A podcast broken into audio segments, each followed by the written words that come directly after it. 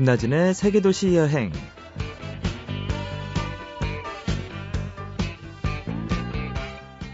안녕하세요. 김나진입니다. 어, 여행이란 별 무리 없이 그럭저럭 흘러가는 인생을 살짝살짝 건드리는 자극제가 아닐까 싶은데요.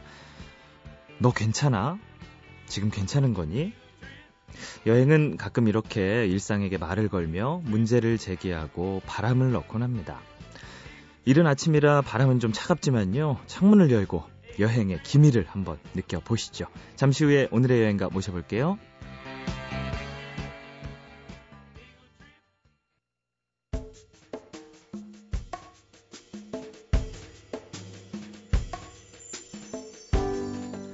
네, 새삼스럽게도 이 세상엔 얼마나 낯선 곳들이 많을까 이런 생각이 들어요.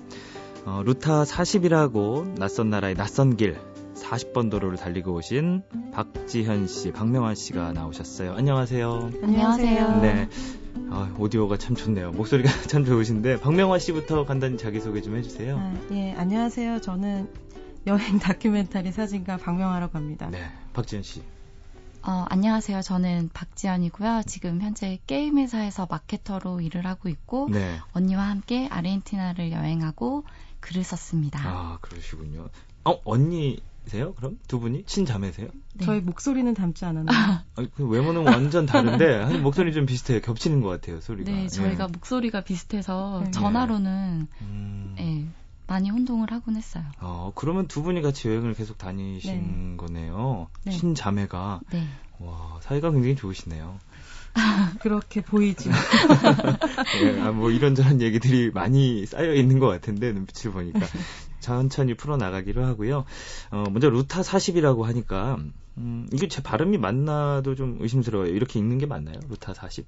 예, 한국말로는 그냥 루타 40 하시면 되시고 네. 뭐 스페인어를 하고 싶으시면 루타 꽈렌타 꽈렌타. 루타 꽈렌타. 루타 꽈렌타. 네. 어, 아. 약간 이게 성조가 좀 들어갔네요. 네. 억양이. 어. 그게 좀 있어 보이네요. 네, 루타 꽈렌타. 그런가요? 어, 근데 이게 좀 생소해서요. 어디에 있는 길인지 좀 알려주시죠. 아, 네. 루타 40은 영어로 루트라는 뜻의 스페인어고요. 지구 반대편 아르헨티나에 있는 40번 국도입니다. 네. 아르헨티나가 세계에서 여덟 번째로 큰 나라잖아요. 음, 네, 이곳을 완벽하게 세로로 관통하는 길인데 네. 아르헨티나의 동남쪽 리오가이고스란 곳에서 시작해서 서북쪽 볼리비아 국경을 접한 라쿠이아카라는 곳에서 끝이 납니다. 네. 생긴 게 알파벳 L자랑 되게 음, 비슷하게 생겼어요. 이 길 자체가 L, 이렇게 네. 쭉 L 모양을 하고 있군요. 저도 아르헨티나라는 나라 생소해서 봤더니 칠레 옆에 이렇게 나란히 좀 이렇게 이렇게 모양이 붙어 있더라고요. 위에 볼리비아 있고 네. 네, 그래서 맞아요. 그 남서쪽에서 가장 볼리비아 국경 쪽까지 네. 있는 데가 바로 이 루타 40이란 길이군요. 근데 그 길이가 굉장히 길어 보이던데 얼마나 돼요? 네, 길이가 네. 놀라지 마세요. 네. 5,244km입니다. 어, 5,244km. 네. 저 호주에 네. 스튜어트 하이웨이랑 그리고 미국의 루트 66이란 도로가 있는데 네. 이 도로가 도로랑 같이 세계에서 가장 긴 도로로 손꼽히는데요. 네. 스튜어트 하이웨이는 제가 알기로 3,000km 정도 되고 음. 그다음에 루트 66은 4,000km 정도 돼요. 어, 저희가 알기로는 저희가 다녀온 루타 40이 세상에서 가장 긴 도로가 아닐까 싶습니다. 네. 그긴 도로 뭐 우리나라로 따지면 한 부산까지 400km니까 부산까지 한 뭐 10번 이상 더 가신 거고. 아, 그쵸. 네.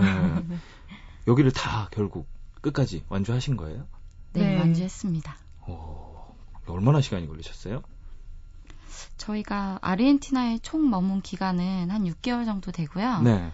부에노스아이레스 생활을 제외하고 순수하게 루타 40만 여행한 시간은 한 3개월 정도 됩니다. 어, 3개월. 야, 네. 한석 달은 돼야 갈수 있군요. 근데 거기를 갈 때 뭐 방법이 있을 것 같은데 사진 보니까 도로가 쫙 뻗어서 멋있던데 네. 뭐 이렇게 렌트를 하거나 해서 가면 참 즐거웠을 텐데 어떻게 가셨어요?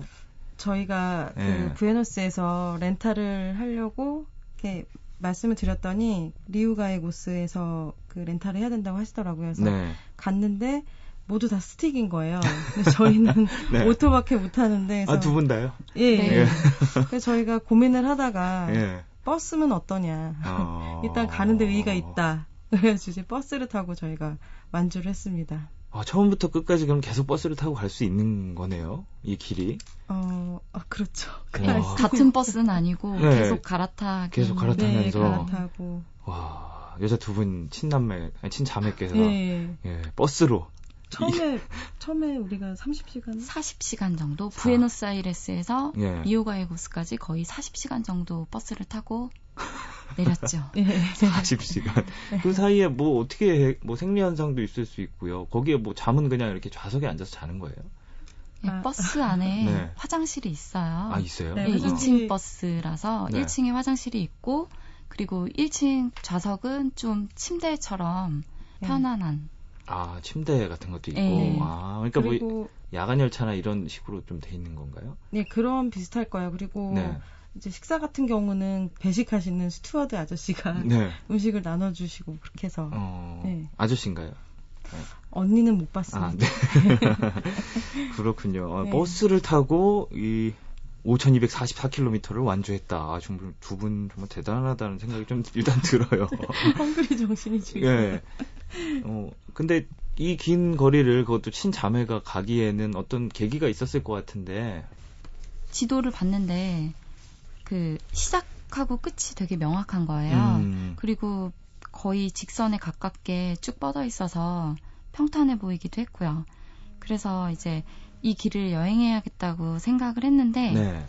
좀 살다 보면 그렇잖아요. 바라는 대로 생각하는 대로 흐르지 않고 제가 여행을 마음 먹기 전에 좀 우울한 시기가 있었어요. 어, 예. 예, 그래서 그때 언니가 남미 여행을 다녀와서 찍은 사진이랑 음. 글들을 가지고 책을 만들고 싶어 했었는데 저 기회가 좋다고 해야 될까요? 저랑 같이 만들게 네. 됐어요. 어, 그래서 책 만들면서 사진을 보니까 우울감도 좀 사라졌고요. 네. 그래서 여행을 가야겠다. 음, 언니랑 논의한 끝에 아르헨티나로 가자라고 네. 했어요. 그래서 음, 아, 그 전 여행에서 제가 루타 40이란 길을 일부를 가게 됐었어요. 근데 네, 네. 그 길을 전체적으로 한번 가보고 싶다 이런 로망이 좀 있었고 어허. 제가 볼 때는 이 루타 40에는 그 지구에 있는 모든 것들이 좀 버무려 있다고 생각해요. 어, 그러니까 남쪽에는 빙하가 있고 예, 예. 근데 빙하가 굉장히 멋있게 펼쳐져 있죠. 네. 거대하게. 예, 거대하게 그리고 그 호수가 정말 반사가 정말 완벽하게 되는 네. 그런 호수가 있고 그림처럼 이렇게 예. 펼쳐져 있고 그리고 중부에는 이제 와인 좋아하시는 분들이 가면 좋아할 만한 이제 포도밭하고 올리브가 익어가는 그런 지형이고 네. 그 북쪽에는 그 캐년 음. 캐년하고 선인장이 펼쳐져 있어요. 그래서 이렇게 세 가지로 나눠져 있는데 그거 말고도 이제 많은 지형들을 좀 볼 수 있고 네. 이 길을 갔을 때뭐뭐 하나 빼놓지 않았다라는 그런 좀 알찬 느낌이 좀 많이 들었어요. 아, 그렇군요. 예. 정말 뭐 가면서 세계 일주하는 느낌이 들 것 같기도 하고요. 예, 예, 가- 네. 그런 느낌인데 네. 아까 동생이 말했듯이 약간 평탄한 길이기 때문에 네. 아 인생을 이렇게 살 수 있다면 좋겠다라는 또 생각을 어, 네. 그렇죠. 네. 네. 쭉쭉 뻗은 길로 그냥 그쵸. 탄탄대로로. 그 앞이 다 보이고 네. 높은 지형도 별로 없고 음. 예, 길도 모든 예측할 수 평원이고 아, 예측할 수 네, 있고. 예측할 수 있다는 게 또 매력적이죠. 네. 어, 인생을 한번 쉽게 생각하고 싶은 분들은 여기를 한번 쉽게 가시고 싶은 분들 한번 생각해 보시고요. 네. 아, 정말 그 사진도 한번 찾아보세요. 저희 청취자 여러분들께서 뭐 이렇게 사진 찾아보면 그 도로가 정말 멋있더라고요. 예, 참 네. 말씀하신 대로 뭐 빙하도 있고 멋진 뭐 이렇게 뭐 캐년 그쪽도 멋있고 아, 저도 보면서 참 떠나고 싶다 이런 생각이 많이 들었습니다. 어, 근데 이제 워낙 방대하다 보니까요. 그 네. 길이 길고, 네. 음, 어느 한 도시 하나 놓칠 곳이 없긴 한데, 또 특별히 기억에 남는 도시가 있다면 그곳은 정말 멋있는 곳일 것 같아요. 특별히 좀 기억에 남는 도시가 있을까요? 네. 예, 아르헨티나 북부의 후이주라는 곳에 네. 야비라는 도시가 있거든요. 야비, 예. 예, 야비. 부에노스 사람들은 샵이라고 부르기도 해요. 음, 뭐 워낙 작은 마을이라서 다른 교통수단은 없어요. 음, 예, 야비로 가는 길도 되게 인상적이었는데 택시 밖으로 보이는 풍경이 네. 네. 황량하면서도 밝은 느낌, 좀 경쾌하다고 해야 될까요? 그렇죠. 음. 좀 그런 느낌이 있었는데 저희가 잠깐 중간에 내렸어요. 너무 네. 멋있어서. 그래서 바위산이 파도를 치고 있는 것 같은 그런 배경으로 들판에서 야마들이 뛰놀고 있는 거예요. 음, 그래서 저희가 가서 막 야마 사진도 찍고 만져보기도 하고 네. 음. 그렇게 하고 야비에 도착을 했는데 저희가 야비에 간 거는 전기 없이 생활할 수 있는 네. 예, 호스텔 체험을 한번 해보고 싶어서 간 어, 거였어요. 왜 그런 데가 있어요? 네네. 숙소 주인분이 파블로라는 네. 분이세요.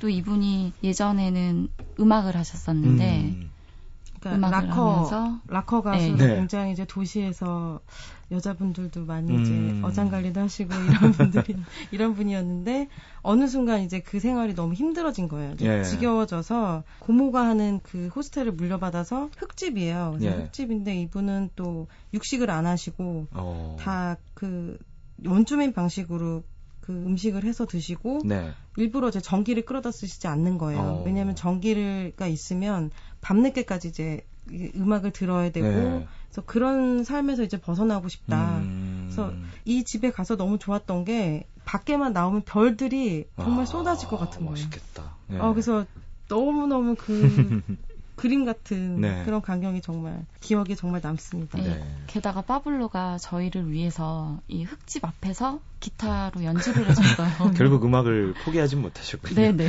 네. 그러니까 그건 이제 예. 그런 통기타로 아, 네, 예. 통기타. 정말 잊지 못하시겠네요. 그 또 특히 북부에 있었다고 하면 거의 여행 끝에쯤에 예, 만나셨을 테니까 네. 더 기억에 남으셨나 봐요. 음, 친환경 숙소. 어, 네, 이런 그렇죠. 데 한번 괜찮네요.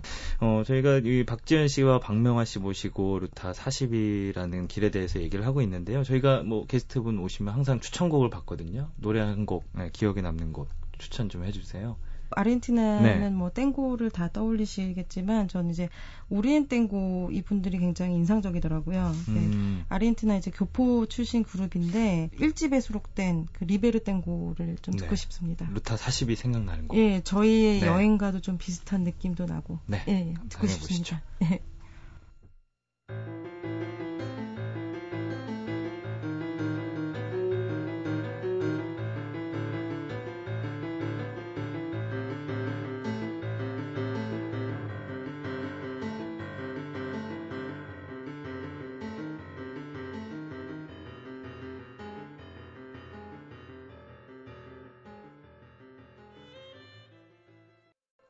오늘 박지현, 박명화 자매가 추천해 주신 곡이에요. 오리엔탱고에 수록된 리베르탱고 함께 들으셨습니다. 어, 40번 국도 정말 긴 도로인데요. 이제 뭐 듣는 분들께서, 아, 그럼 어떻게 가야 되냐, 이렇게 궁금해 하시는 분들 계실 것 같은데, 좀 루트를 좀 짜주시죠. 예. 어떻게 가면 좋을지. 네, 뭐 루, 루타 40을 완주하는 거는 시간이 허락하지 않아서 조금 힘들 수 있어서 어, 제가 생각해 봤는데요. 네. 이제 낚시랑 트레킹을 좋아하는 분께 좀 추천해 주고 음. 싶은 코스예요. 네. 부에노스아이레스로 입국하셔가지고요. 국내선 비행기로 갈아타고 네. 엘 갈라파테로 이동을 해야 돼요.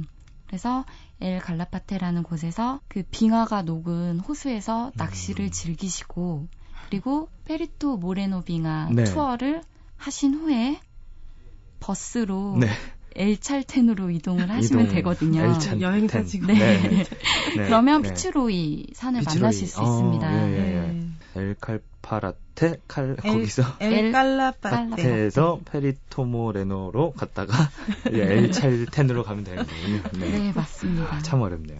어, 요거는 이제 캠핑이나 뭐 낚시 트레킹 하시는 분들 네. 괜찮고 네. 또 이, 이쪽에 와인도 유명하잖아요. 그런 중부에 분들한테는 예. 와인이 엄청 유명한데요. 네. 와인을 좋아하시는 분들께 그리고 특히 여행 일정을 2월 말에서 3월 초로 잡고 계신 분들께 추천해 주고 싶은 코스인데요. 네. 그 아르헨티나 중부의 사누안이랑 멘도사란 곳이 포도 경작지로 굉장히 유명해요. 네. 포도를 수확하는 시기가 2월 말에서 3월 초예요. 네. 그때 사누안에, 사누안이랑 멘도사에서 축제가 열립니다. 어. 네. 그래서 사누안 축제가 먼저 진행이 돼서 네. 이곳을 먼저 방문해서 축제를 먼저 즐기시고 그리고 축제가 끝나면 사누안 센트로에서 한 40분 정도 떨어진 울룸댐이라는 곳이 있어요. 네. 예, 그쪽에 가시면 뭐 물놀이, 수방, 수상 스포츠 이런 음. 것들을 경험하실 수 있고 네. 여기에 아콘카구아 투어를 곁들이시면 정말 보람차고 네. 즐거운 아르헨티나 여행이 되실 것 같네요. 네. 아, 그 말씀만 들어도 일단 굉장히 방대한 곳이고 또 여러 가지 이제 뭐 테마를 잡아서 가는 게 가능하다 이런 생각이 드네요. 예, 네, 참 맞습니다. 아르헨티나를 즐기시는 분들은 요렇게 한번 두 와인 컨셉 그리고 또이 낚시 트레킹 네. 테마로 한번 즐겨 보시면 좋을 것 같습니다.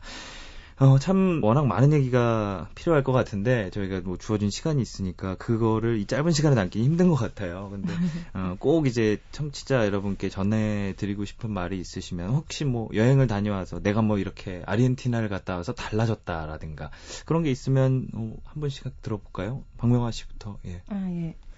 아, 저는 이제 처음에 2005년도부터 6년도까지 10개월간 갔었고요. 네.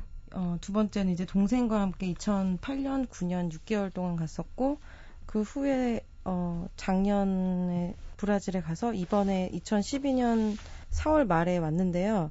이렇게 여행을 하다 보니까 내가 하고 있는 일이 무엇인지부터 생각을 하다 보니까 이제 저에 대해서 생각을 역으로 계속 하게 됐는데, 이제 그 여행을 하다가 하, 하고 또 제가 이제 찍은 사진들을 이제 보면서 제가 어떤 정체성을 가지고 어떻게 살아가야 될지를 좀 알게 됐어요. 그래서 저는 그게 좀 달라진 점이라고 생각할 수 있고, 그래서 그것 때문에 저는 그 전까지는 이제 잡지사에서 패션하고 인터뷰 이런 사진을 찍었었는데요.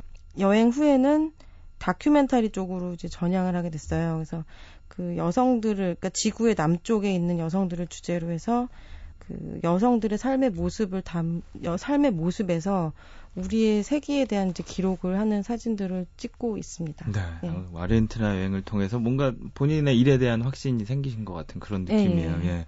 그럼 박재현 씨는 어떠셨어요? 예, 저는 어, 사람이 외모가 바뀌면은 쉽게 알아볼 수 있잖아요. 가령 뭐 다이어트를 해서 체중 감량에 성공을 하면 뭐 before and after 사진을 본- 보면 그 변화를 딱 쉽게 알 수 있는데 내면의 변화는 쉽게 알 수 있지는 않는 것 같아요. 아르헨티나에서 보냈던 6개월이라는 시간이 어떻게 보면 되게 짧기도 하고 어떻게 보면 긴 시간이지만 저에게는 소중한 시간이었다고 생각이 들어요.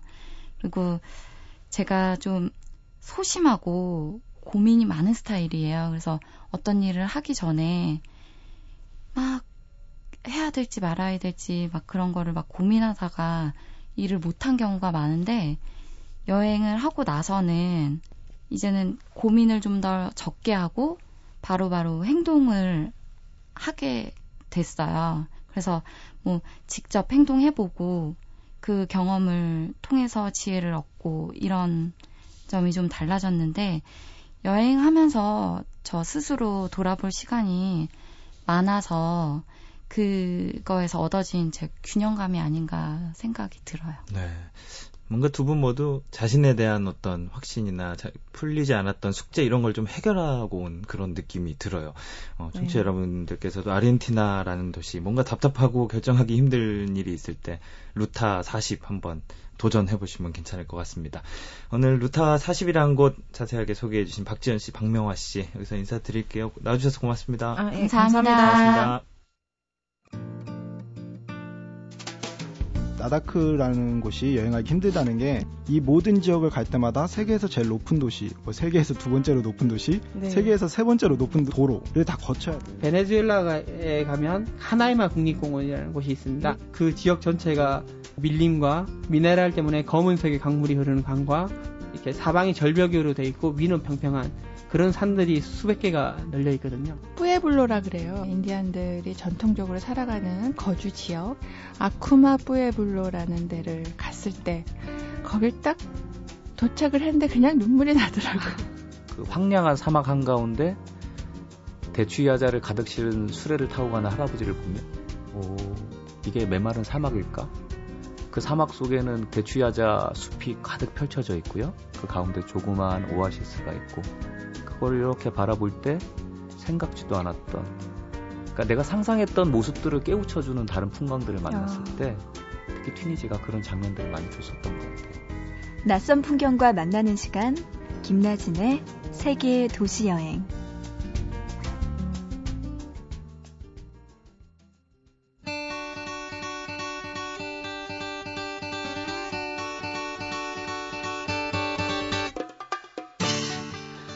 한편 생각해보면 내가 원한 건 과연 대단한 걸까? 대단한 게 아니지 않을까? 이런 생각이 들어요. 그저 자유, 또 여행, 이런 걸 원하는데요. 오늘은 국내 여행 어디로 가볼까요? 이하람 씨 오늘도 나와주셨어요. 안녕하세요. 안녕하세요. 네, 어, 점점 이제 가을이 무르익고, 예, 저의 얼굴에도 좀 수심이 담기기도 하고 이런데. 가을 남자가 되어가시는 것 그러니까 같아요. 점점 그러는데, 어, 아직 뭐 도시에서는 단풍이 있는 것도 있고, 근데 네. 막 보이지는 않아요. 예, 또. 아직은 이르죠. 네. 근데 지금 이제 설악산에서부터 단풍이 물들기 시작했다는데요. 네. 다음 주면은 서서히 이제 단풍 산행 러시가 시작될 것 같아요. 음. 그래서 아직은 좀 산으로 단풍놀이 가시긴 이르실 거예요. 네네. 그러면 이 계절을 그냥 둘 수는 없는데 어디로 떠나야 될까요? 요때 단풍놀이 가시기 전에 네. 꼭 가을이 단풍하고 낙엽만 보시는 것은 아니거든요. 음. 가을의 대명사라고 해서 이제 무조건 쓸쓸해야 된다 이런 건 아닌 것 같아요. 저는 네. 여성의 입장으로서 어, 예. 제가 오늘은요 좀 색다른 가을 여행을 소개해 드리려고 하는데요. 바로 가을 꽃놀이예요. 음. 근데 좀 잘 안 어울려요. 가을, 가을 꽃놀이. 꽃놀이, 그쵸. 네. 봄에 해야 좀 어울리는데. 그렇죠. 네. 가을에는 이렇게 그냥 단풍놀이만 가시니까 가을에도 참 예쁜 꽃들이 많이 피거든요. 네. 정말 여행을 좀 상큼하게 즐기시는 분들은 가을에도 꽃 구경 가시는데 네. 그래서 이 단풍에 밀려서 꽃놀이에 좀 꽃놀이를 뒷전으로 미루셨던 분들은 음. 올해는 좀 가을 꽃놀이 가보시라고 제가 가을 꽃 음. 여행지를 오늘 들고 나왔습니다. 네, 아, 이하람 씨가 얘기하니까 어, 제가 잘못 생각했던 것 같아요. 네. 그러니까 가을 꽃 여행. 근데 가을 하면 사실 뭐 코스모스 정도? 네. 예. 코스모스 사실 빠질 수 없죠. 네. 제가 그래서 코스모스 를 가장 아름답게 볼 수 있는 곳 먼저 소개를 해드릴 텐데요. 네. 이 수도권에 계신 분들은 이 경기도 구리의 토평동에 있는 한강 시민공원으로 가시면요. 네. 굉장히 넓은 밭에 펼쳐져 있는 코스모스 오. 군락지를 보실 수가 있어요. 예. 거의 12만 제곱미터에 달하는 공원인데요. 여기가 봄이나 뭐 겨울에는 굉장히 쓸쓸한데 네.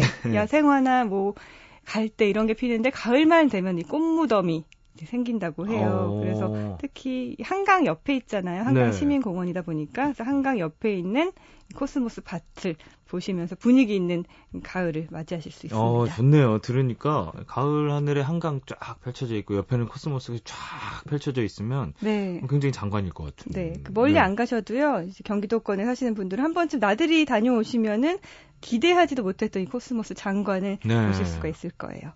그리고 이 코스모스가 가을을 대표하는 꽃이면요. 우리가 좀 이게 가을 꽃이야 했던 가을의 야생화를 볼 수 있는 곳이 있는데요. 여기는 강원도 인제로 가셔야 돼요. 네. 강원도 인제의 곰배령 들어보셨죠? 네, 곰배령. 여기 가시면 천상의 화원이라고 불리는 야생화 단지를 만날 수 있는데요. 여기는 네. 인공적으로 조성된 게 아니라 정말로 그 야생화, 산과 들에 피어 있는 야생화 단지예요. 예.